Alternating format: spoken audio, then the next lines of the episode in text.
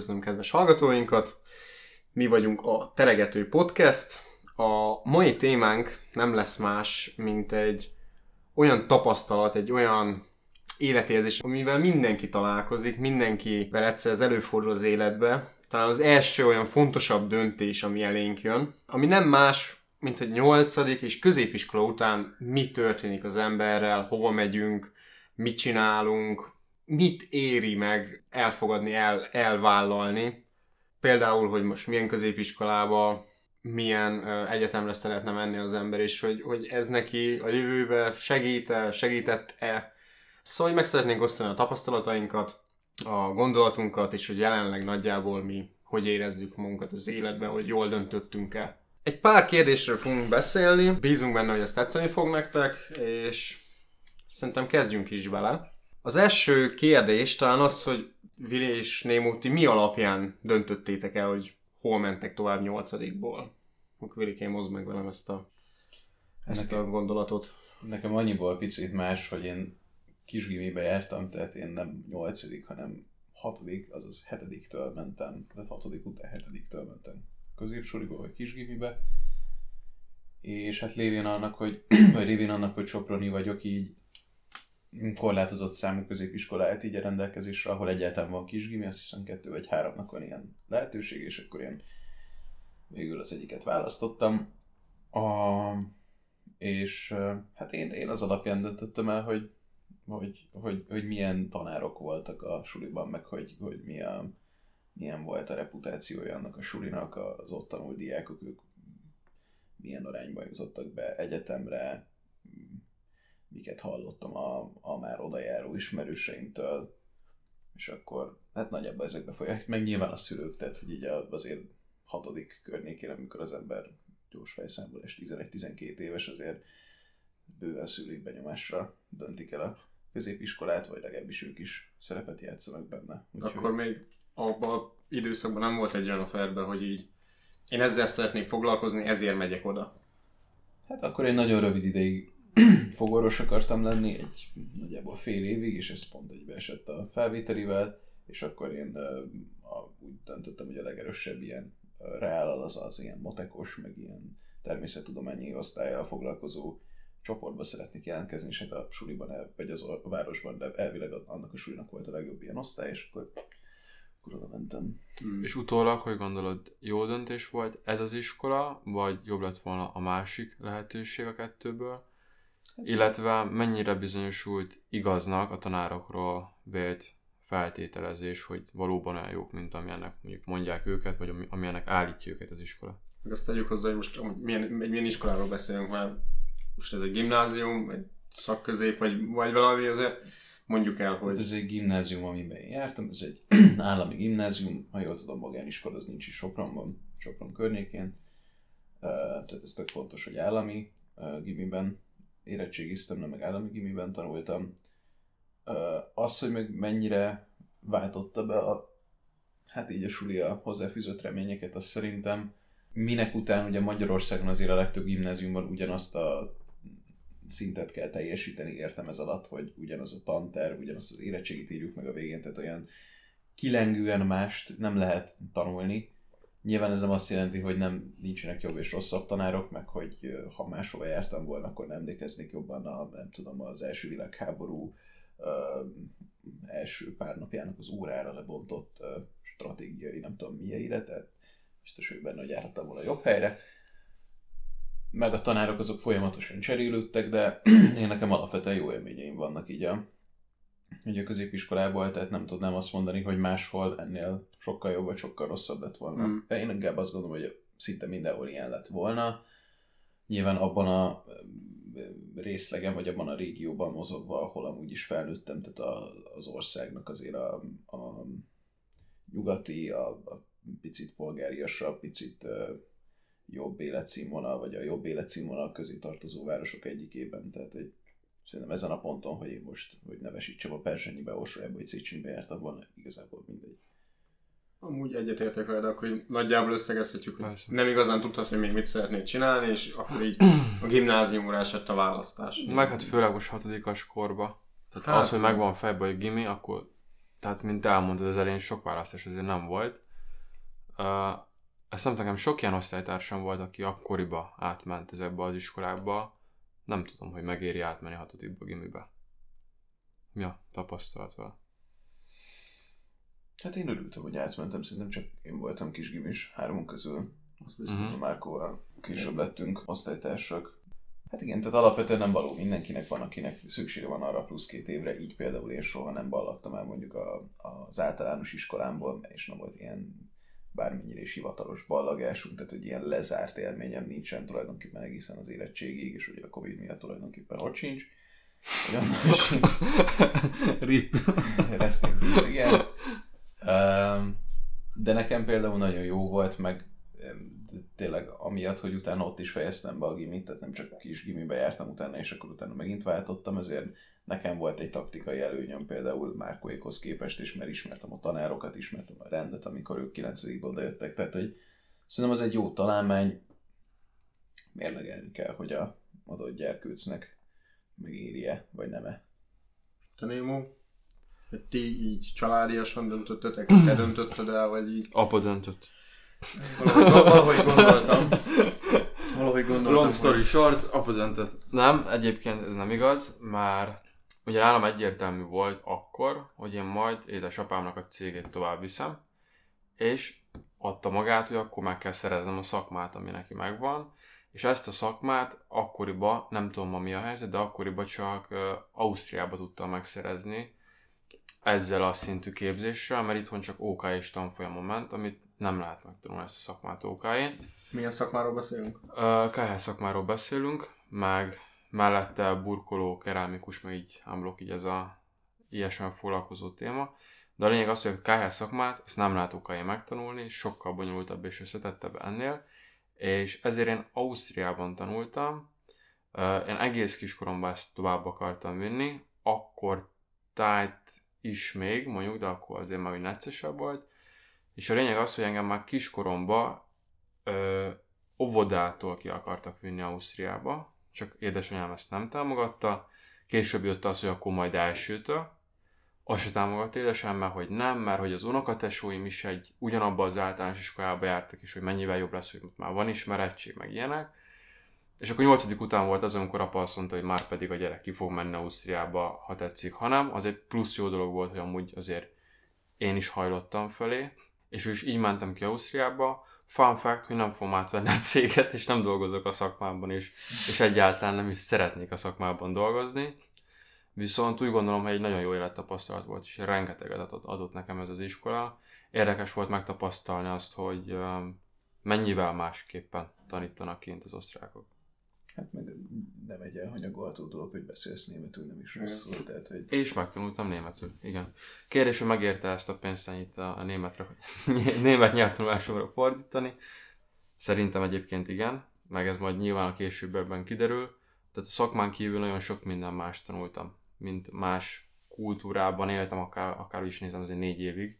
Az nagyon sok idő, mert kint koleszes voltam, szóval szakmától teljesen függetlenül, és attól teljesen függetlenül, hogy nem fogom továbbvinni a céget, szerintem egy jó döntést hoztak ezzel kapcsolatban. Viszont utólag, hogyha már Ausztria, és akkor jobban megnéztük volna, hogy mi az, ami mozgat, meg érdekel engem, akkor pénzügyi irányba kellett volna terelni a dolgot, és, és nem pedig a cég átvételének az irányába, viszont Ausztriával teljesen egyetértek.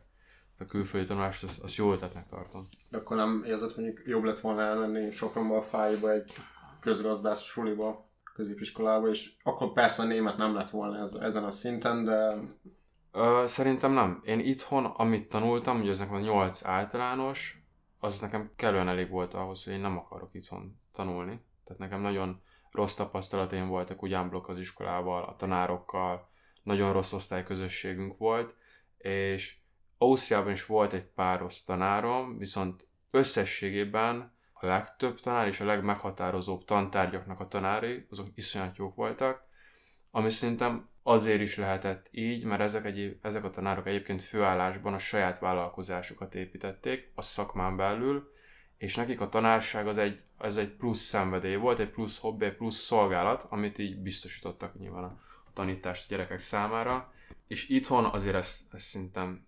középiskolában nincs az a tanár, aki mellette, még a szakmájában viszi a vállalkozását, és úgy gondolom, hogy ha itthon mentem volna el esetleg a fájba, akkor még akár meg is utálom a pénzügyet. Tehát nem vagyok benne biztos, hogy ezt tudják otthon így, így tanítani, vagy úgy tanítani, ahogy arra én bevő lettem volna. Hmm.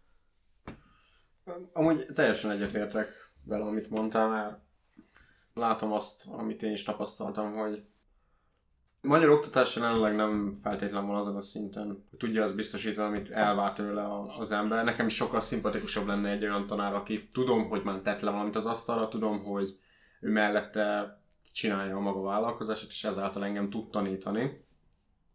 Középiskolai szinten az hol lehet mérni egyáltalán, hogy a tanárod letett valamit az asztalra, tehát egy angol tanárnál mér, vagy hol gondolod azt, hogy letett valamit az angolra, vagy egy matek tanárnál, vagy egy... Szerintem ezt abban tudod mérni például, hogyha mondjuk, nekem volt egy nagyon jó töri tanárom, később itthon estén érettségiztem, és csak azért jártam be aznap az iskolába, amikor töri volt, már, mert ő töri tartott, és a többi tanítvány, akkor jó, már úgyis ott vagyok, akkor meghallgatom, de csak a töri miatt mentem be.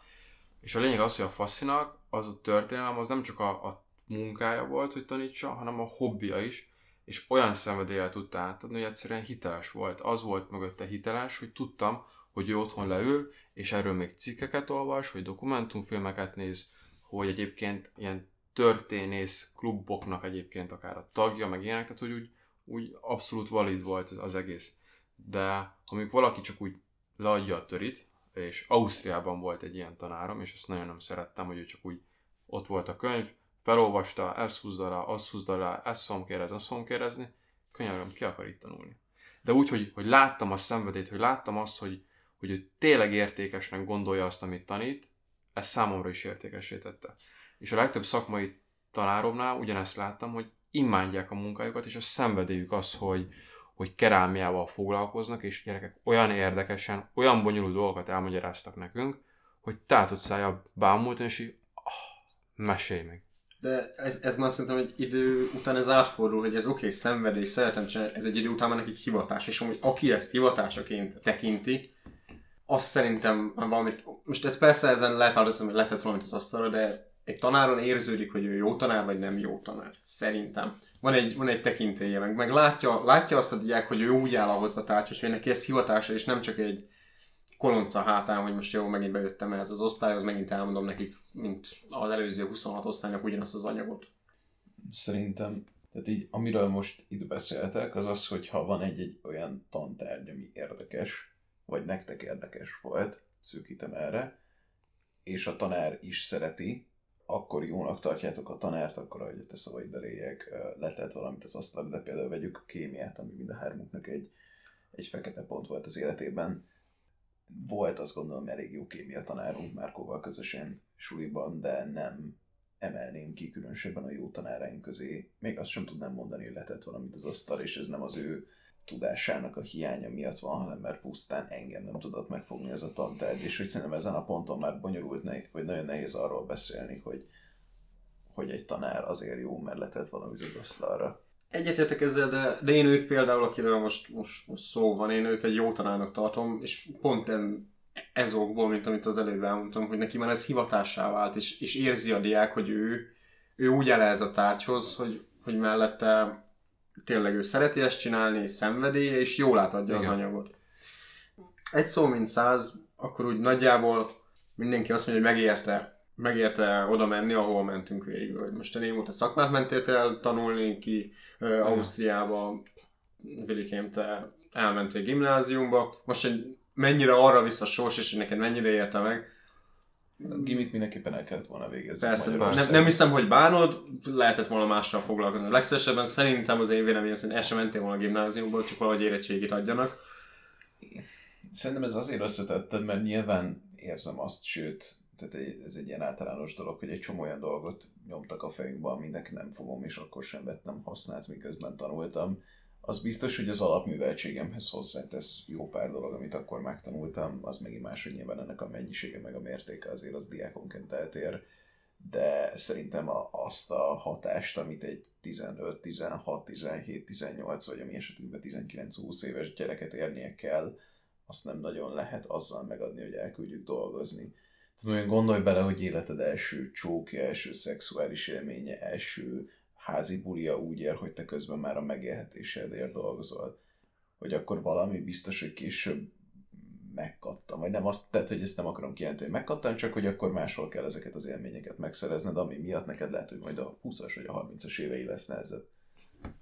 Uh, amit e, amúgy ezzel egyetértek, amit ehhez hozzáfűznék, hogy uh, szerintem bölcs döntés volt az, hogy én kimentem Ausztriába tanulni, mert ha tovább viszem a céget, hanem van három szakma a kezembe, ami, hogyha minden kötél szagad, el tudok helyezkedni benne. Már, már amúgy jól megtanították a szakmákat, gyakorlatom is van benne ahhoz elég, hogy, hogy el tudjak helyezkedni a szakmában, és én egyébként fontosnak tartanám azt, hogy minden gimnázium valamilyen szakmát biztosítson a diákoknak, és ez szerint igyekezzünk gimnáziumot választani, ugyanis nagyon sokan elvégzik a, a gimnáziumot, és utána mégse akarnak egyetemre menni, és ott vannak, hogy abban a négy évben tanulhattak volna egy mellés szakmát, mert, mert egy szakközép mondjuk ezt egyébként megadja, a 4 plusz, vagy 4 plusz 1, vagy 4 plusz 2, attól függ, hogy mit tanulsz, de van egy érettségid, amit ha jól megcsinálsz, te ugyanúgy mehetsz egyetemre, de ha nem akarsz egyetemre menni, akkor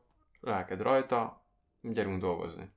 És ez egy nagyon fontos dolog szerintem, mert nagyon sokan belekezdenek, hogy ahogy nálad is volt, és amúgy nálam is volt egy időszak, hogy én mérnök leszek, én ügyvéd leszek, engem ez érdekel, én azt fogom csinálni, az összeshez diploma kell, oké, okay, de 11 évesen hát azért kevés az az ember, aki tudja, hogy ő már pedig tényleg orvos lesz, már, már van valamilyen belső készítetése 14 évesen, hogy ő gyógyítson, vagy műtsön, vagy akármi. Szóval sok minden változik, és szerintem fontos, hogy ott a, a nap végén azért legyen egy szakma a kezünkbe, ami a végső soron el tudsz helyezkedni, mert lássuk be, hogyha van egy szakmád, azzal sokkal több pénzt tudsz keresni, mint hogyha nincs szakmád, és elmész mondjuk kasszásnak, betanított munkásnak. Nehezebb is elhelyezkedni, akár hálátlanabb is a feladat, és ott vagy, hogy sakmat.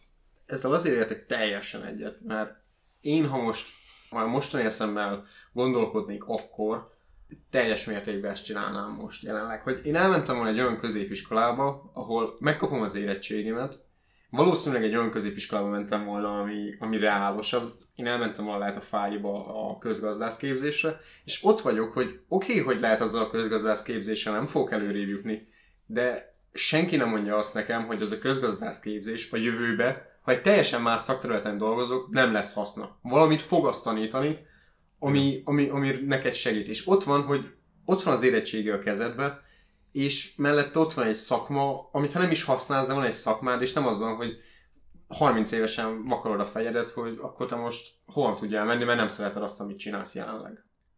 Meg szerintem, amit nem emelünk ki eléggé, és közben meg tök fontos. Bár én azért nem értek 120%-ban egyet azzal, amit mondtatok, mert ha jól értelmezem, akkor tulajdonképpen ti a gimnáziumot, mint intézményt felszámolnátok, Pontosan. és csak szakközépgimnáziumokat hagynátok meg. Én ezzel nem értek teljesen egyet, de majd mindjárt kitérek rá, hogy miért. Csak annyit akartam mondani, hogy abban tényleg igazatok van, hogyha valakinek van egy szakmája, vagy tegyük fel egy, egy most akartam mondani, tehát egy diplomája, de soha nem használja ezt az életben, az biztos, hogy az alap ényéhez, a, akár a műveltségéhez, akár ahhoz, hogy hogyan áll egy csomó mindenhez az életben, ahhoz viszont hozzá fog tenni. Igen. És, és, és ezből lehet, hogy egy szentet nem fog soha keresni, de hogy cserében mit tudom, jobb lesz a szociális képessége, vagy mit tudom én, az érzékenysége valamire, ami meg tök fontos. Szerintem az, hogy nem fog egy centet sem keresni belőle, az azért nem pontos megfogalmazás, mert ezek hozzánk adnak értéket, ez fejleszt az én személyiségemet, és lehet, hogy amit én a tegyük fel, amikor fájba tanultam volna, hogy tárgyalás technika, soha az életben nem fogok úgy elhelyezkedni, hogy nekem tárgyalás technika kelljen, viszont lehet, hogy elmegyek egy helyre, jelentkezek alkalmazottnak, és annak a tárgyalás technikának köszönhetően mondjuk egy nagyobb fizetést ki tudok alkudni magamnak. Tehát, hogy nem biztos, hogy ez mérhető, hogy hoz nekünk pénzt, vagy nem hoz pénzt. Szerintem önmagában az, hogy hozzánk ad, és a tudásunkat már nem veszi el tőlünk senki, mert az az, az egyetlen dolog, ami igazából tényleg a miénk. Nagyon fontosak ezek a tanulmányok és iskolák, és nekem is sok olyan dolog van Ausztriából, soha nem fogom használni. Tehát, hogy konkrétan dolgozni nem fog benne, viszont a hétköznapjaimat egyébként segítheti az a plusz képesség, az a plusz információ, az a plusz nézőpont, amit ott esetleg megtanultam ami viszont hozhat pénzt. Még egy utolsó gondolatom lenne, de arra úgy, hogy ez a hozhat pénzt, tehát hogy csak annyiban védeném a saját gondolatomat, hogy most épp előbb beszéltünk, mielőtt elindítottuk volna ezt a mikrofont, hogy szabad bölcsész szakra is jelentkezem, ami egy méltán hírhet és híres szak. Ha én ezt elvégezném, és soha nem, tehát utána meg elmennék közgazdásznak, és tételezzük fel, hogy soha nem dolgoznék semmilyen olyan területen, amire például egy szabad bölcsész szak jó, és mondjuk megnézetnének ott velem hetente 20 darab filmet, abból valószínűleg tényleg egy centet nem keresnék soha. Uh-huh. De ettől függetlenül az, hogy megnézek heti 20 filmet, az egy olyan plusz világlátást ad nekem, egy plusz, egy csomó olyan plusz élményt, ami Igen. meg lehet, hogy nem tudom mikor, de jól jön. Igen. Igen. Ezt, Tehát, hogy nem minden ennyire praktikus, de, mint egy tárgyalás technika. De Némo is mondta, hogy nem feltétlenül csak az, azzal sem hát- biztos, most a tárgyalás technikát, ezt ki lehetett arra vetíteni, hogy te elmész egy adott egységhez felvételizni, úgymond, hogy munkát szeretnél vállalni, és te azzal fogod őket meggyőzni, hogy milyen folyékonyan, milyen érthetően, mennyire egyszerűen tudtad magad megértetni Igen. őket, és ezt fog eldönteni a másik tíz jelentkezőtől. De lehet nem, és, és lehet ez ugye, hogy pénzben nem fog változni, mert lehet ugyanannyit kapsz, mint a másik tíz, ha őket veszik fel, de mégis téged vesznek fel ezokból. De szerintem... Igen. Igazából egyről beszélünk, más példát hoztál fel, de... Igen. Tehát ugyanígy gondolom, hogy a filmekről is, hogy nagyon sok olyan film van, amit köztük sokat te ajánlottál, hogy megnéztem, és, és volt benne egy adott érték, amit, amit abból ki lehetett venni, vagy láttam egy olyan szituációt, amiben az egyik karakternek tetszett a viselkedés, és jól reagált rendezés szerint, és észrevettem azt, hogy akkor az életemben jött egy hasonló szituáció, és hasonlóan reagáltam rá én is, mert azt jobbnak láttam, és volt előttem egy példa, tehát hogy ez ebből amúgy lehet prittani, csak fontos szerintem, hogy, hogy uh, igyekezzünk így tekinteni az iskolára. Tehát ne arra, hogy fekete-fehéren, akkor én most ezt fogom tanulni, és hogyha nem ebbe dolgozok, akkor ez nem érte meg, mert ez nem igaz. Te, amit egyszer megtanulsz, az biztos, hogy megérte, mert valahol fogod tudni kamatoztatni, kivéve, hogy a balfasz vagy. Tehát, hogy... Én remélem most a Trópusi Vihar című filmről beszéltél. Igen. Ajánlások közül. Igen, igen, igen. Hát gyerekek, soha nem nyomd fullba a kretén. Hát így... Ez legyen a mai napolósága. Ennyi. Szerintem akkor ezt most már tényleg jól átbeszéltük. Abszolút. Lépjünk tovább, ami így, így következne így az életbe is például, hogy akkor így megtörtént a középiskola, mindenki elmondta, hogy mit, hogy és már meddig szeretett volna csinálni, és csinált. Ti így a középiskola után ezt így mi történt veletek? Elmentetek dolgozni, egyetem, költözés, mit javasoltok, hogy szerintetek hogy lenne a jó, hogy lett volna jó, ha esetleg, esetleg ez történik, és hogy mondjuk miért munka, miért tanulás, erről beszélünk egy picit, és nem akkor hallgatnálak, hogy Dalel ez így, hogy történt, és Na. mit mondanál a hallgatóknak? Nálam ez úgy alakult, hogy körülbelül 18 éves korom tájékán végeztem az osztrák sulinak az első négy évével, és a plusz kettő az igazából egy technikumot adott volna nekem, meg egy érettségit. Tudni kell, hogy ez az iskola, ez füzetős iskola volt, és én akkor leültem a szüleimmel beszélni, hogy szerintem nem éri meg, hogy én most kint elvégzem az iskolát, azt a plusz két évet, mert nem látom egyszerűen benne azt, hogy, hogy egy érettségiért fizetni kéne. Technikumra meg nem volt szükségem, mert tudtam, hogy nem fog tovább mozogni úgy a szakmában, vagy esetleg tovább tanulni a szakmát egyetemi magasságokba, tehát a kerámia technológiát, tehát fölösleges lett volna, ezért pénzt kiadni, ezért én azt mondtam, hogy oké, okay, négy év köszönöm elég volt, három szakma megvan, hazajövök, esti érettségi, és azért esti érettségi, hogy mellette már tudjak dolgozni, mert nekem nagyon fontos volt az, hogy minél előbb kiszakadjak otthonról, tehát hogy ahogy csak lehet, és a saját lábam vonáljak, és a, egész életemben igyekeztek engem így nevelni, és kicsiként is már inkább kis felnőttnek kezeltek, mint gyereknek, és ez ennek volt köszönhető. És a lényeg az, hogy én utána munka mellett estén leérettségiztem, és hát úgy alakult tovább szépen az életem. Szerintem amúgy ez egy jó döntés volt. Itt, amit lehetett volna máshogy csinálni, hogy, hogy mondjuk amivel ma foglalkozok, azt kellett volna elkezdeni 18 évesen, és emellett érettségizni. Tehát akkor már azért amikor én végeztem az iskolával, és, és elkezdtem édesapámmal folyamatosan dolgozni, ezért már éreztem, hogy ez, ez, ez nem az lesz, ahol én nyugdíjba fogok menni, és volt más, ami jobban érdekelt, és azt viszont előbb el kellett volna kezdeni. Amit ebből ki akarok hozni, hogyha van egy ilyen nagyon erős belső érzésetek, hogy ez, ez nem az, igazából, amit te akár ingyen is csinálnál, akkor ne csináld. Akkor, akkor nyugodtan mer lépni, főleg fiatalon, nincs mit, igazából nem teszel kockára semmit. De igaz, hogy, hogy igenis, ha amikor már érzed, hogy muzamosabb ideig nem érzed jól magad, akkor lépjél, és akkor most kockáztas, próbálj ki új dolgokat, csináld azt, amit a szíved diktál, de azért ne az első akadály ne fel. Amennyire tudom, akkor neked most persze kellett a pénz, hogy külön tudjál menni, de még nem volt az a égető érzés, hogy nekem már ott van egy gyerek, ott van egy, ott van egy feleség, ott van egy lakás, amit el kell tartani. Olyankor van ezt nehezebb meglépni, hogy van egy belső égető érzés, amit én szívesen csinálnék. Viszont én is egyetértek ezzel, hogy ha, ha te 20 éves korodban, vagy 25 éves korodban még mindig megteheted azt, hogy, hogy neked téged más érdekel, és mással szeretnél foglalkozni, akkor szerintem is legalább egy olyan szinten kezdje vele foglalkozni, hogy tanulás szempontjából, és, és nézd meg a, a piacot, hogy mit lehet ebből kihozni, és, és hogy ennek lenne jövője egyáltalán, amit szeretnél. Vilmos, neked mik a tapasztalataid? Hát én egy, én egy ilyen fura helyzet vagyok, mert engem nagyon úgy neveltek, én ilyen, a szó ilyen fajta értelméből, értelmiségi családból jövök, ahol több generációsan szinte mindenki egyetemre jár, de ez csak azért fontos szerintem tisztázni, ez nem, nem egy ilyen intellektuális faszverés, hanem inkább tényleg csak az, hogy, hogy még mit tudom én, neked a szüleid szakmát végeztek, és Igen. szakmájuk is van, az én szüleim meg egyetemet végeztek, és, és egyetemi részben tanul, vagy hát dolgoznak a mai napig és nyilván emiatt én, nekem inkább otthon azt nyomták, hogy hát persze, hát, ahogy megvan a középiskola, akkor mész egyből tovább egyetemre, pont. Tehát, hogy ez nálunk ez ilyen szempontból sosem volt kérdés. Az megint más, hogy én ezzel mennyire értek egyet a mai fejemmel, még annak ellenére is, hogy ebben a pillanatban is egyetemre jelentkezem, konkrétan ebben Próbálnál. a pillanatban. Próbálok, igen, ez egy másik téma. De én összességében azt gondolom, hogy, hogy ami itthon sajnos trend, az alapvetően nem egy, egy követendő példa, hogy tényleg a diáknak, a, majd a középiskolai diáknak a, az én általam megismert uh, iskolák szinte száz százalékában az a, azon a fejbe szajkózó, hogy neked egyetemre kell menned, tovább kell tanulnod, mert az érettség semmire nem elég. Ami amúgy sajnos valahol igaz, de hogy, hogy van egy ilyen kötelesség a felé, hogy neked mindenképpen egyetemre kell járnod, holott nem, nem kéne mindenkinek egyetemre járni a sőt, és abban semmi pejoratív, vagy semmi derogáló nincs abban, hogyha valaki nem egyetemre.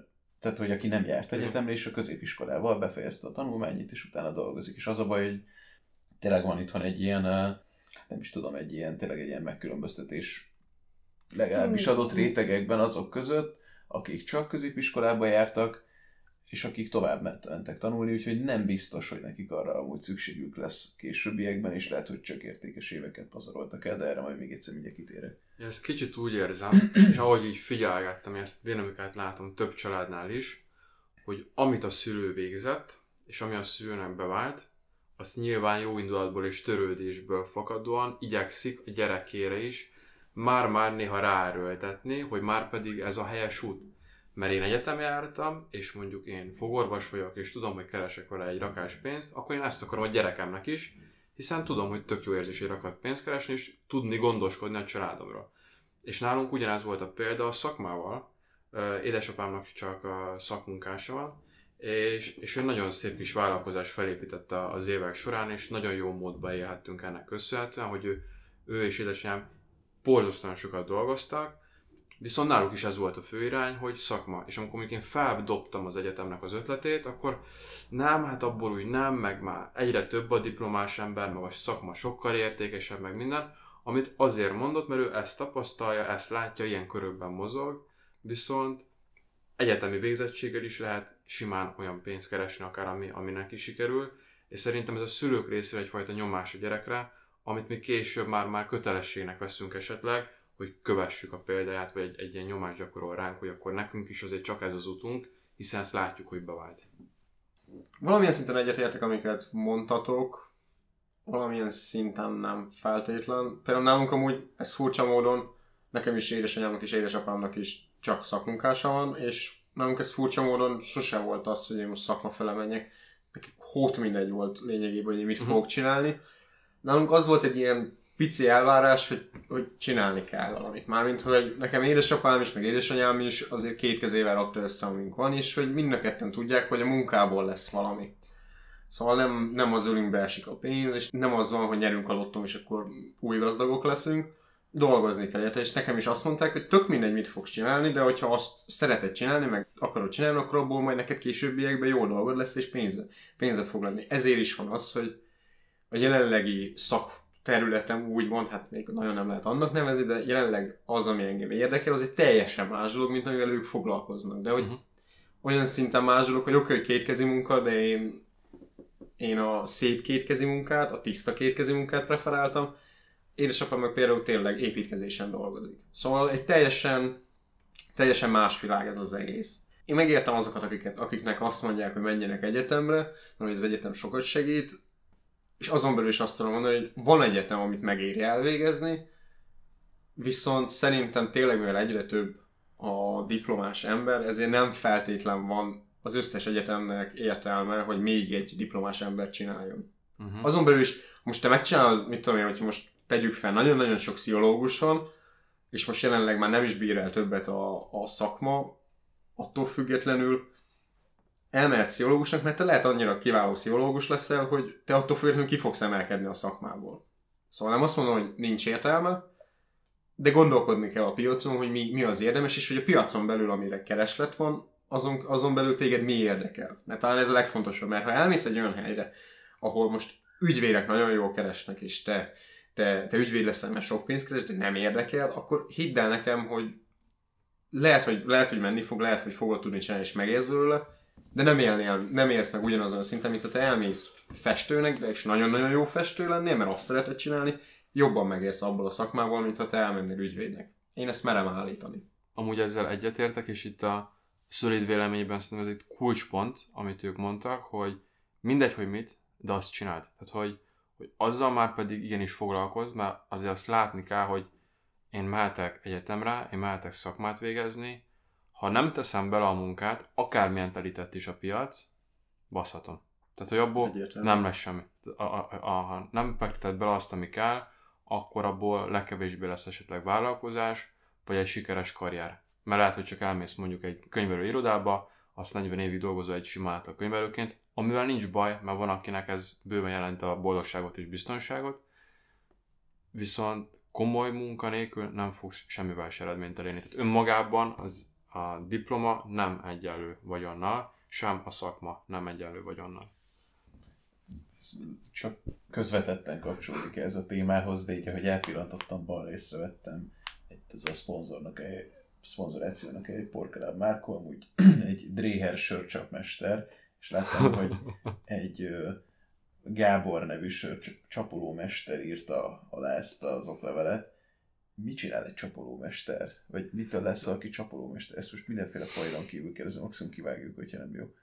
Hogy lehet sört jól Igen, csapolni? Tehát, nem, azt tudom, hogy hogy lehet jól csapolni, mert már megmutatta, vagy hát csapott már nekem olyan sört, hogy tényleg az...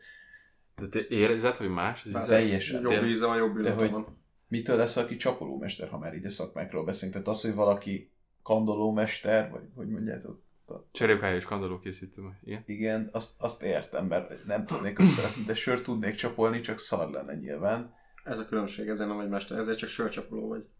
De most, akkor te már csak sörcsapoló mester vagy? Valamilyen szinten igen. Azt, Amit most azt biztos, hogy, hogy ezer meg egy embert csinálja nálam ezt jobban. Sőt, 100 millió százalékra biztos vagyok ebben. De ez mert... ennyivel lehet jobban csinálni. Tehát én, nekem, nekem a sörcsapolás az, az annyi volt, hogy sok sör, kevés hab, és lefele húzom a kart. Tehát, hogy kb. itt kifújt, teszem hozzá, hogy életemben nem dolgoztam vendéglátásba, de hogy az asztali társaság az mindig ezeket a söröket várta, hogy sok sör, kevés hab, és láttam, hogy a pultos lány meghúzza a kart maga felé, és kicsit játszik a pohárra, hogy mekkora legyen a hab. Pont. Az a különbség, hogy két sört eléd raknék, Nemo, az, az, az úgy néz neki, hogy az egyikre ránézel, ott van előtted egy percig, eltűnt a habja, és kész, és nem néz ki jól a sör egy perc után. Uh-huh. Ha én elérakok, elérakok egy olyan sört, ami tényleg jól van csapolva, arra ránézel három, meg négy perc múlva, gyönyörű szépen ugyanúgy fog kinézni, mint, mint, mint amikor oda raktam. De ez sörtől független? 90%-ban sörtől független. Azért mondom, hogy 90%-ban megvannak azok a különleges sörök, mint például egy Guinness. Aha. Egy guinness nem annyira nehéz csapolni, de nagyon el lehet rontani is és az egy, az egy teljesen más metódus a, a Guinness csapolás. De biztos, hogy azért mondtam, hogy, hogy ezer meg egy ember tudja ezt nálam jobban, mert biztos vagyok benne, hogy vannak olyan emberek, sörcsapoló mesterek, aki elé bármilyen sört valaksz, és le tudja neked csapolni tökéletesre. Én elém azt a 90%-át a söröknek, amiket nagy vendéglátó üzemekbe fognak adni, búzát, a simákat, a barnákat, a... ezeket én meg tudom oldani. És ezeket ilyen 90%-osra meg is tudom csinálni, hogy nagyjából nem tökéletesek, biztos, hogy nem tökéletesek, alapjáraton se gyakorlom annyit jelenleg, viszont meg tudom úgy, úgy csinálni, hogy a különbséget te észre fogod venni. Ezt És észre is lehet venni. Ezt ki kell próbálni. sokkal keményebb amúgy a hab. Te mikor uh, úgy, csin- úgy csapolod a sört, akkor lényegében azt a habot, amit, ami neked kijön a tetejére, az a sörből keletkezett hab. Uh-huh. És az nem jó, az, az egy ilyen nagy, nagy buborékos, ö, nem jó állagú hab, és majd, hogy nem, úgymond azt a szénsavat ö, csinálod habbá. Mhm. Viszont, amikor te jól csapolod a sört, akkor annak nincsen habja. Akkor azt konkrétan lecsapolod, és a sör ott áll. Uh-huh. A sör ott áll, és egy, talán egy, egy 3 mm hab van a tetején, ami ez a rossz hab. Azt is, meg, azt is úgy kell megoldani, hogy ez mikor ott áll, az azért kell amúgy ez a 3 mm rá, hogy ne érje a nap, és ne kezdjen el megint. Ha hozzáér a nap, akkor egy picit ilyen kesernyésebb víze lesz, de hogy Mhm. ez nem, nem a nap a lényeg itt, hanem hogy, hogyha így érintkezik a, a levegővel, és nem a hab van a tetején. Uh-huh. És amikor te jól csapolsz, akkor ez így van, és utána rányomsz tényleg sörhabot, és nem a, nem az a, a savból, a széndiokszidból keletkezett réteg lesz a tetején, hanem tényleg sörhab lesz a tetején. És amikor ezt rányomod, te leütöd róla, mert az az, az, az aljára fog menni a rossz habnak, leütöd róla a, a, azt a rossz habot, és csak a jó hab lesz a tetején. És észre fogod venni azt a különbséget, hogy hogy így ránézel, és nem ezek a bubik lesznek rajta, hanem ilyen szép tömör anyag. Az is ilyen kis Ilyen bubikból áll. Sima, nagyon kis. Na- nagyon kis lesimult, kellemes, olyan, oly- olyan fog lenni, hogy iszod, és csúszik le a hab, és a habnak söríze van, nem az a keserű széndiokszid íze Igen, van, igen, igen. hanem a habnak söríze van, és illata is emiatt van jobb, emiatt van finom sörillata. Kurva. Nagyon sokat lehetne erről beszélni. Ma megyünk be, baszunk. Az összes sörömet a oda csapolni. Ami mit akartam kérdezni, hogy sörhabot, az hogyan öntesz, vagy ezt hogyan csapolod? Mi, minden csak képes rá, minden csak úgy van kitalálva, Hogy csak hogy hab. csak hab jön. Hogy csak hab jön, és akkor az tényleg úgy a, a csak képes rá szerintem, ez, ez nem feltétlenül értek annyira, de hogy az a lényeg, hogy ha a másik irányba tolod, mint ahogy neked a, a izének kell jönnie, a sörnek, a másik irányba tolod, akkor sör hab fog jönni. Hab fog jönni, az egy, az egy finom réteg, az egy finom, majd hogy nem ilyen, mint amán tejszín lenne, nem tejszín, de majd hogy nem ilyen tejszínes hatású Mhm. valami jön ki belőle. Sokkal tömörebb anyag. És így oldják meg, de azért erre figyelni kell, meg, meg úgy kell tudni lecsapolni hozzá. Ja, meg a másik dolog, hogy neked arra kell figyelni, hogy az elején azért, amit te csapolsz, abban van egy ilyen rossz réteg, ami már ott áll egy ideje. És azt a rossz réteget, azt neked ki kell önteni. Szóval nem most egy 50 literes hordóból, mi lehet kiöntünk, de elfogy az 50 literes hordó 5-10 litert. Annyit lehet, nem azért ezt sokat mondok, de tudom, 3-5 litert nagyjából lehet lemegy a, a, a szemétbe, úgymond, ami nem jó dolog, viszont finomabb sör. És ezért is van az, hogy nagyon sok helyen például nem nem feltétlenül csinálják ezt jól. Nem foglalkoznak ezzel. Nem foglalkoznak egyet, de Például, három például liter sör az mennyi pénzt érhet Mm, amúgy lehet még három litert se öntünk le, hogyha most valaki jól csinálja, akkor tényleg csak annyi van, hogy megnyitja, és az az első 20 centi, vagy első 10 centi sör, ami ott benne rohad, és nem a hűtés alatt van, az így kijön. Kijön, az lement, és már, te már ahogy megnyitottad, már lököd alá a poharadat, és akkor már megy bele a sör. Nagyon kevés megy kárba, hogyha így nézzük, de azért 50 liternél meg ahány sört csapolsz fél literenként, azért sok elmegy abból az 5 centiből. De eltértünk a témától. Vissza a témához. Bocs, Vissza a témához. Öt, ötlet, ötlet, de az érettségi, meg továbbtanás, meg egyebek dolgán, hogy azért ekkor, tehát amikor végzünk az érettségivel, töltjük a 18-at, 18 körül vagyunk, igen. plusz-minusz kinek hogy jön ki, és a lényeg az, hogy én bevezetnék egy tantárgyat, ami szimplán arról szól, hogy életvitel, hogy hogyan legyél felnőtt, mert egy csomó olyan technikai dolog van, amire mondjuk én rászaladtam, már szimplán nem tudtam, hogy ö, 18 után TB-t azt nekem kell fizetni, annak ellenére, hogyha, hogy mondjuk, tehát az volt a baj, hogy Ausztriába tanultam, betöltöttem a 18-at, és annak köszönhetően, hogy Ausztriába tanultam, már nem fizette utána az állam a TB-t, és nekem kellett volna. Ezt például nem tudtam. Utána az, hogy hazajöttem onnét, eszembe se jutott a TB, tehát hogy ez így oké, okay, ez az én szegénységi bizonyítványom, hogy nem gondoltam ezekre, de könyörgöm, minden más megtanítottak az iskolába, amit azóta sem használok, és ezek meg tök fontos dolgok lettek volna, hogy például TB, vagy hogy csekket holasz föl, vagy ki lesz a házi orvosod 18 után, amikor már nem gyerekorvoshoz jársz, Igen. meg ilyen dolgokat. Ezt bevezetném, hogy életvitel, vagy hogy éppen hogyan kezdje megtakarítani, vagy hogy akármi. Amúgy életvitel tantárgy létezik, ezt hozzátenném. Csak nem ezeket tanítják. Nem pont ezt, vagy nem ennyire ezt tanítják, meg ez az a baj, hogy mivel ez egy ilyen fél évet vagy egy évet tartó tantárgy kb. az oktatásban is iskola válogatja hozzá, teszem, uh-huh. oktatják, ha jól tudom, vagy legalábbis az adott évben dől el, hogy te fogod azt tanulni, vagy nem. Viszont igen, én, én ezzel nagyon egyetértek, és tényleg egy olyan tárgyat csinálnék, ami most például a TB-re kitérne, de hogyan adózol. Ezeket elmondanak. Igen. El, el, elmondanák azt, hogy te egy csekket hogy írsz, hogy írsz meg, hogy utána be tud fizetni. Nem olyan egyszerű. Amint, hogy... Nem, gyerek, a mai napig nem tudok, szintén saját szegénység bizonyíték, fóbiám van attól, hogyha nekem ki kell töltenem egy űrlapot, ami nincsen rendes vonalazás, és csak szabad módírok, undorítóan néz ki, és rendszeresen, hogy véletlenül csekket kell befizetnem, és az utalás lehetősége nem áll fönn, akkor bemegyek a postára, és mindig megkérem az ott lévő hölgyet, hogy legyen már vagy darling, és töltse ki nekem, mert abban nem lesz köszönet, hogy én írom meg. Mert egyszer nem. Igen. Vagy hogyha feladok egy levelet, nem magamhoz küldjem ki, ugye, hanem a megfelelő címre, és hogy az hova írod, mekkora betűkkel illik, úgy kb. nyilván nagy és olvasható betűkkel, de hogy azért legyen egy küllemje ennek az egésznek. Vagy például nagyon sokan nem tudnak egy, egy rántottát megcsinálni. Tehát az se lenne, hogy a kis háztartást belevinnének, ami egyébként szerintem a szülőknek a fő feladata, hogy otthon bevigyék a gyereket a háztartásba, de, szerintem... de az iskolában lehetne erre akár gondot Igen. fordítani. Most Igen, de szerintem Amerikában meg van ilyen, mármint középiskolában van ilyen, hogy háztartást vagy ilyesmi. Tehát uh, itthon is van egy-két iskola, ahol lehet ilyet tanulni, és nálunk az általánosban volt egy ilyen kezdeményezés, de az egy ilyen, az egy ilyen szakkör volt délután négy után. Hát kinek van arra kapacitása meg kedve, hogy délután négykor én tanuljak hímezni, gyerekek. De hogyha mondjuk bevezettem a tantárgyba, hogy, hogy, hogy megtanítom a gyereket alapszinten varni, tehát hogy a, ha kijök oda nadrágja, akkor varja már meg, és ne, ne kidobja meg egyebek, hanem azt még lehet használni, meg tanuljon meg főzni, vagy hogy hogyan mosol, vagy vasaz, vagy akár ezt így azt, hogy be lehetne vezetni. Tehát nem azt mondom, hogy most ez egy full komoly tantárgy, uh, heti 10 órában kell tanítani, de heti egy-két órában nyugodtan beleférhetne. Igen, és azért is gondolom, hogy szerintem is beleférne, mert biztos rengeteg ember van, és én úgy most persze ide, ide magamat is ideéltem, akiket otthon ilyenekre tanítgattak, meg láttam Igen. otthon, de rengeteg másik olyan ember van, akiket nem feltétlen foglalkoztak velük ilyen téren, és nem feltétlenül tanították meg ezt nekik. Vagy, azoknak... bocsánat, vagy nem jó példát látnak otthon.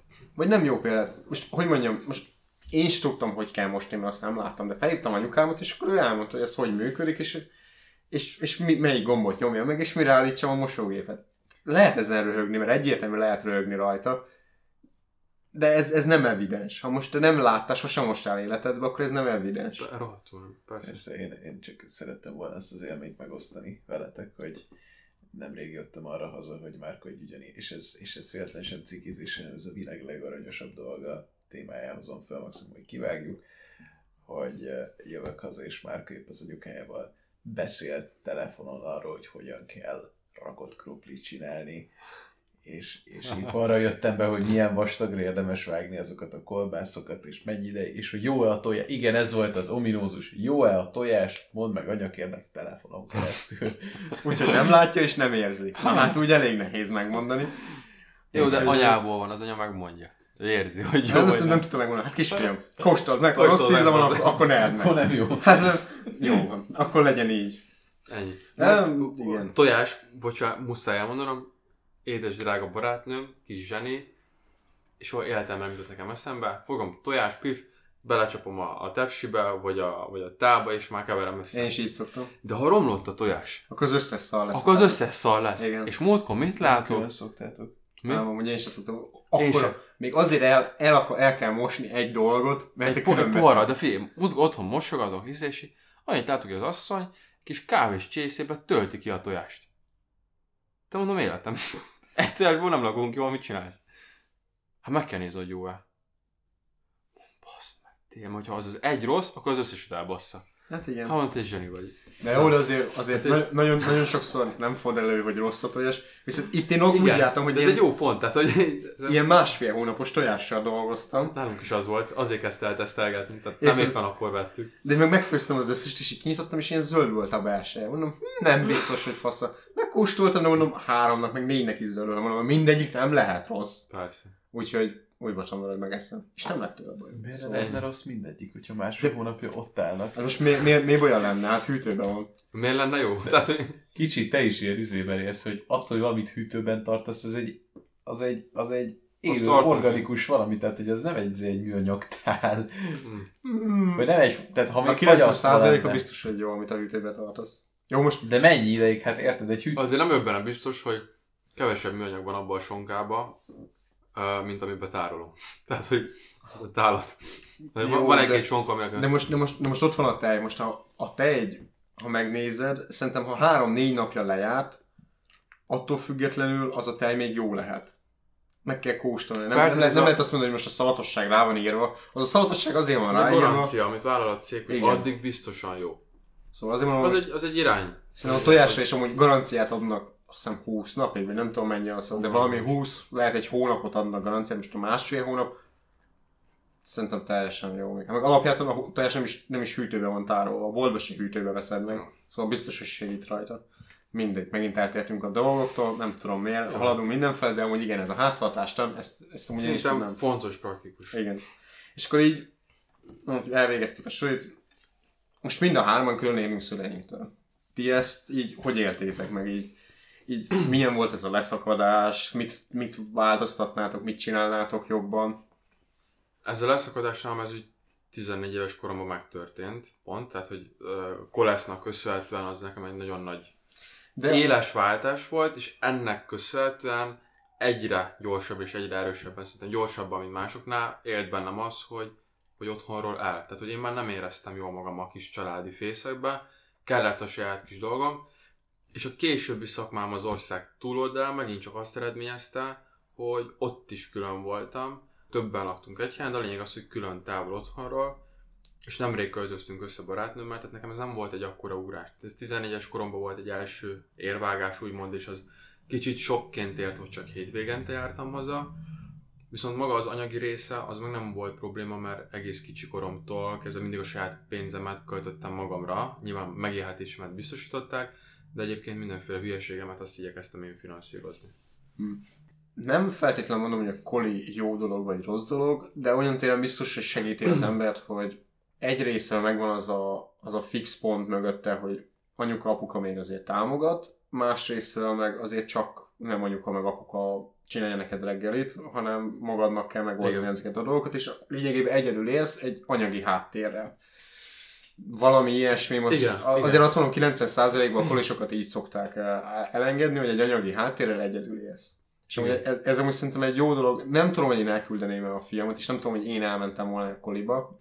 Hasznosnak találom a kolit amúgy, és, és nagy, az. nagy jellemfejlődést is tud a, Nagyon. az emberen uh, változtatni, vagy segíteni. de pont ennek a pozitív oldala is megvan, mert hogyha valaki annyira nem szociálisan érzékeny, vagy pont, hogy túl érzékeny szociálisan, és, ö, és ott tart, mit tudom én, hogy neki még nagyon szüksége lenne például egy családi magra, egy fészekre, hogy ö, tehát hogyha valakinek nincsen meg az a még nem fejlődött mondjuk ki annyira az egyénisége 14 Aha. évesen, ami azért elég simán fennállt, mert valószínűleg neked se fejlődött Tá, teljesen nem, nem, nem, nem. és rá pont Hát, kontraproduktívan hat ez a dolog, akkor lehet, hogy ő depressziósabb, vagy depresszióra hajlamosabb lesz, kevésbé lesz érzékeny, vagy ahogy előbb mondtam, túlérzékeny lesz, és a többi, és a többi, ami ami egy, egy, utólag sokkal nehezebb lesz ezt kivédeni. Igen, úgy gondolom, én úgy tapasztaltam, hogy talán csak én voltam kolis igen közülünk. Uh, tehát nekem a nagy nehézség az az idegen ország volt benne. Tehát, hogy hiába tanultam Az itthon németet, Szerintem nekem az a- erős volt, hogy, hogy rohadtul nem beszéltem az ő nyelvüket, annak ellenére hiába tanultam, egyszerűen ott kiderült, hogy a tájszólás az, az, az egy külön univerzum, amit uh, sok osztrák beszél. Bocs, Némo, egy pillanatra, csak annyi, hogy szerintem ez, ez hogy te még a kolis voltál, ez így jéghegy, és akkor még ezen kívül, hogy ezt egy külföldi országba kell csinálni, ez egy... Ez hát, a Titanic. e- Nem is tudom, ez a Titanic, de te, tényleg most e, szerintem azért ez egy nagyon nagy hátráltató valami szinten hátráltató, valamilyen szinten nagyon-nagyon segítő, de tényleg arra volt utalva, hogy neked ott muszáj felvenni a ritmust, vagy... Tök őszintén az egy, az egy nagyon, szinte egy nagyon kétélű fegyver volt, és hála az égnek jó irányba sült el a fegyver. Mert amit te is mondtál, én azt nagyon éreztem magamon, hogy kikerültem, és hétvégén hazajöttem. Tehát, hogy ez, ez egy nagyon nagy plusz kényelmet adott, hogy tudtam, hogy hétvégén ott a család, és hála Isten amúgy a lakhelyünktől nem messze volt a Kori Ausztriába, tehát, hogy volt, hogy hétköznap kijöttek hozzám a szüleim, vagy esetleg az akkori későbbi barátnőmet ö, ö, kihozták velem, vagy barátém kijöttek magyarok, és akkor kicsit legalább tudtam velük időt tölteni, de azért összességében, amikor egyedül vagyok végig csak a, a koliba, mint, mint magyar, meg főleg az iskolába, tényleg nagyon magányos volt, és sokszor éreztem azt, hogy azért ez most úgy, úgy komoly teher, viszont hála az ének jól sült el és nyomás alatt nagyon nagyot fejlődtem. Tehát abban az időszakban van szerintem az első olyan jellemfejlődésem, amit én magamon észrevettem, és így datálni tudom, hogy ez a kolesznek ugye az első év vége, második év eleje, ahol úgy igazán nagyot változtam, mert elkezdtem magamról gondoskodni, és ami nagyon fontos, hogy azért meg kellett harcolni bizonyos dolgokért a koliban, a vezetőkkel, hogy mondjuk már pedig ha én 7 óra 50-kor akarok felkelni, mert nem akarok reggelizni, és 8-kor megyek suliba, akkor engem ne keltsenek föl, mert hülyét kapok tőle. Mert nem voltak ilyen kötött szabályok, hogy mindenképpen keltenek, csak úgy bejöttek, hogyha úgy volt. És ezt volt, aki nem akarta megérteni. Vagy hogyha beteg vagyok, és kint fekszek a koliba, akkor, akkor ne akarja engem 10 percenként bejönni ellenőrizni, és a lényeg az, hogy ott meg kellett tanulnom, kiállnom magamért, és elérni azt, amit én el akarok érni, mert senki nem volt ott, hogy segítsen. Mert volt még egy magyar srác, nem, három magyar srác volt, abból kettő teljesen használhatatlan, a harmadik meg egy másik iskolába járt, tehát csak így este találkoztam vele, és magamra voltam utalva. Tehát, mm. hogy ez a lényeg. Viszont igen, itt, itt a, a másik magyar srácnál, ez a szociális probléma, hogy mennyire van felkészülve lelkileg, ez előjött, ő egyáltalán nem. Tehát, hogy borzasztóan még introvertáltabb lett, mint amilyen amúgy, és én borzasztóan nehezen érezkedett be, utálta nyelvet tanulni, és végül is neki későbbiekben lebukott a mi osztályunkból, az új osztályából egy, egy kis csaj hozta meg ezt a változást, aki úgymond felkarolta, és addig noszogatta, míg, míg be nem rángatta az, is, az osztályközösségbe a srácot. Ez szerintem viszont inkább szülői felelősség, hogy Ez te milyennek látod a gyereket, mert azért... Ugye, annak a srácnak a kinti tanulása az, az abszolút egy atyai nyomásra. Tehát ő nem akart abba az iskolába jönni, az teljes mértékben atyai nyomás.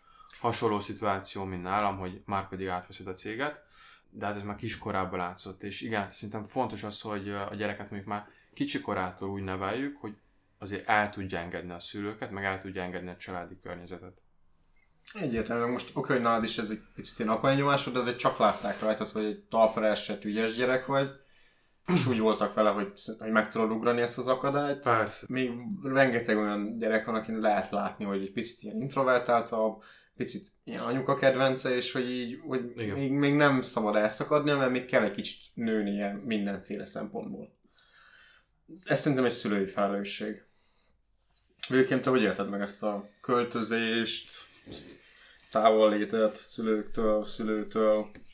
Hát olyan szempontból az én példám is egy picit, de tényleg csak picit hasonlít a Némoéhoz, hogy én, én is ilyen 13-14 voltam, amikor először elkezdtem a szó nem olyan értelmében eljárni otthonról, mint ahogy később, hogy bulizni, hanem hogy sokat jártam föl Budapestre, vagy, vagy, vagy olyan munkám volt akkor éppen, vagy olyan dolgot csináltam, ami miatt itt egy hónapig nem voltam otthon, tehát hogy ez ilyen, és akkor ez mit minden héten egy-két napot, vagy két hetente egy-két napot elvett az életemből, hogy utazok, máshol vagyok, egyedül vagyok.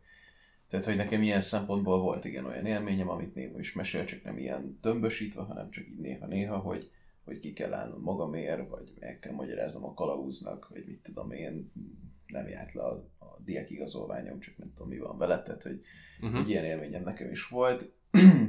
és nagyon emlékszem az első emlékemre, amikor egyedül repültem a külföldre repülővel. Nyilván ugye máshogy nem lehet. Olyan hát igen. még nem megy, hogy helikopterrel menjél, szóval. Igen. És, és akkor emlékszem, hogy akkor pont vele is futottam valami hülyeségbe, hogy elnéztem valamit, nem csekkoltam be, és plusz 30 ezer forintomba került, és akkor azt a saját káromon megtanultam, hogy erre figyelni kell. Ez egy másik kérdés, Igen. hogy ezt azóta is elsütöttem többször magamnak, de hát ez ember egyszer majd megtanulja. Jó, hát az okos ember más hibáiból tanul, a hülye a sajátjából se. Igen. Igen. és hát én úgy, mint a legtöbbünk érettségi után költöztem el otthonról, akkor volt egy barátnőm, vele össze is költöztünk itt Budapesten, ez így pont a Covid, Isten se tudja melyik hulláma alatt volt így egyből. Szóval nekem ilyen értelemben meg ez a klasszikus leválás egy picit megnyúlt, mert úgy költöztem el otthonról egyedül, hogy közben egy nővel költöztem össze, aki meg nyilván nem az anyám, hanem a barátnőm, élettársam, nem tudom, hogy hívják, szerepet töltötte be, ami miatt azért ez megint egy másfajta életminőség, mint amilyet mondjuk neked volt a Koriba, vagy most a nekünk Márkóval. Szerintem az, ahogy te összeköltöztél a barátnőddel, meg az, hogy Némo elment Koliba, egy picit olyan, úgy tudnám ezt megfogalmazni, hogy Némót elkezdték bedobni a mély vízbe, és onnan kellett, fel, onnan kellett valahogy megoldania.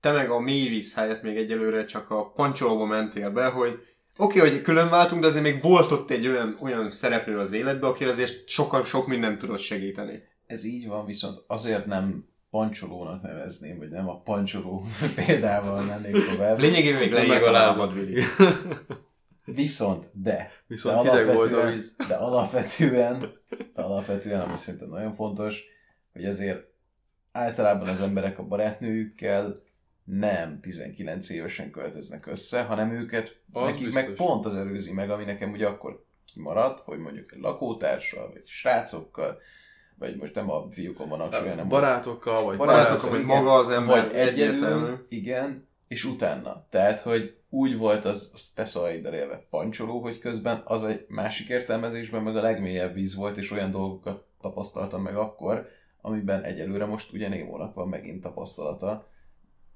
Igen. És, ez, és ez, hát tehát én ennek igen, tökre örülök, és... Lényegében, bocsánat, hogy szabad be, 19 évesen beleugrottál, nyilván még némi szülői támogatással otthonról, beleugrottál egy, egy, egy felnőtt kapcsolatba, egy, egy idősebb pároddal, akinek még már volt egy hosszabb távú kapcsolat, tehát neked egy felnőtt kapcsolat dinamikáját kellett a lehető leggyorsabban felvenned, és megtanulni a közös együttélésnek a, a mi voltját, mert azért barátokkal összeköltözni az annyira nem nehéz. Tehát szinte a barátéval az ember más. a híd alatt is áll van, és, és azért...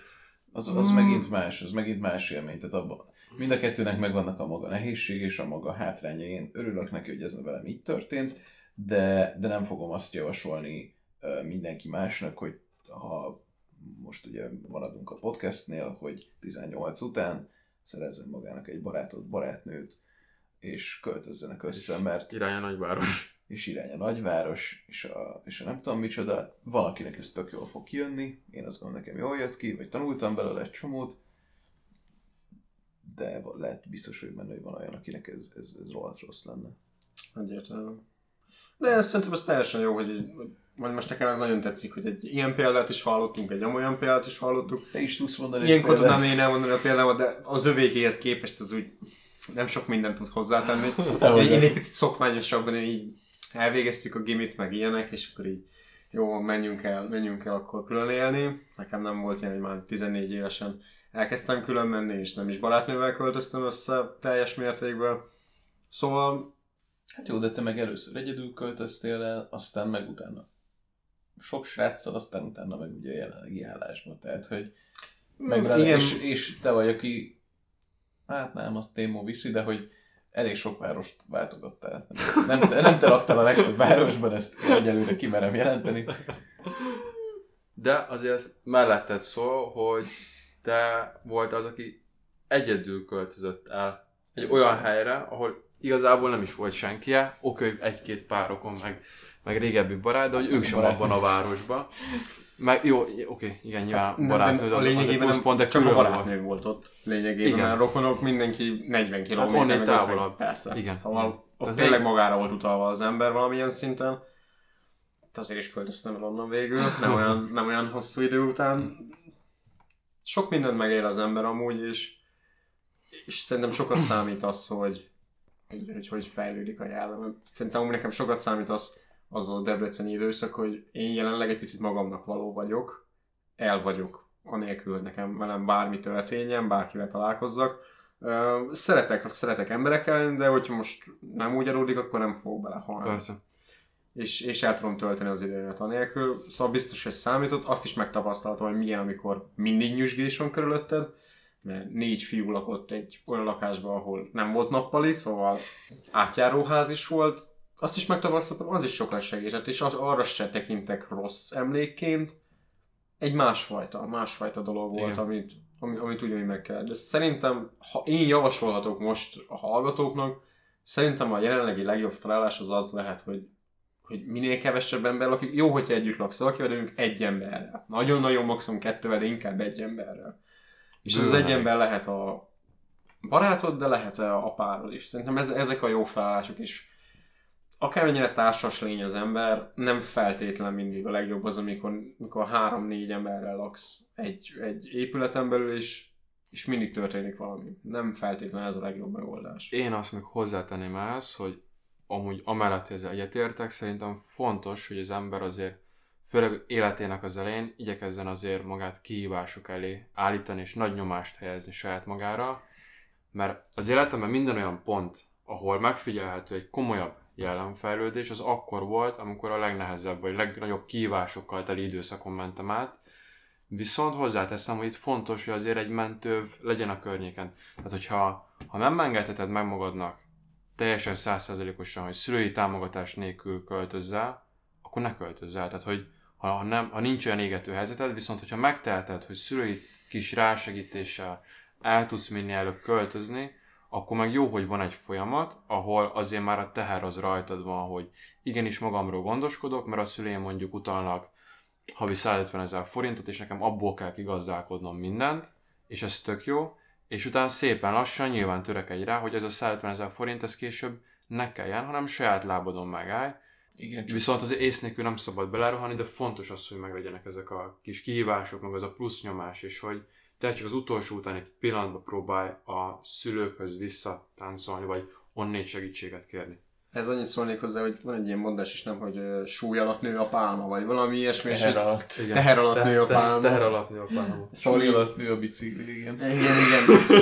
Szóval így ennek tényleg van értelme, és ezt észre lehet venni szerintem mindenki életében, Igen. hogy amikor egy változás, egy, egy, egy stressz, mert ez egy stressznek hívják, akármennyire bárki, Az. ez egy stressz Az, faktor, egy ez stressz az. éri, a stressz tud változtatni. Abba, hogy te otthon herevere van, azzal nem fogsz előre jutni. Abból nem. Mondjad, Vilikém. Én csak azt kezdtem el, vagy azt akartam mondani, hogy, hogy azért ezt megint árnyalnám azzal, hogy tehát ha például valaki orvos szeretne lenni, és ugye orvosi szakmákon belül, vagy tehát így a, igen, ha valakinek orvosi ambíciói vannak, azért azt nem lehet egy OK-val azt nem lehet egy. OK-val kibekkelni, és amíg orvos vagy, vagy amíg orvos tanhallgató vagy, addig azért nincs ez az opció, hogy te mellette eljársz dolgozni, mert ez nem egy olyan szakma. Ez egyértelmű, csak én itt arra gondoltam, hogyha a le, és még egy, általában azért, hogyha most valaki orvosnak tanul, hogy szerintem sok esetben megvan a lehetőség, hogy kolis legyen, vagy esetleg a szülők, hogy olyan jó anyagi helyzetben vannak, béreljenek neki egy lakást, vagy adjanak neki költőpénzt, hogy fenntartsa magát.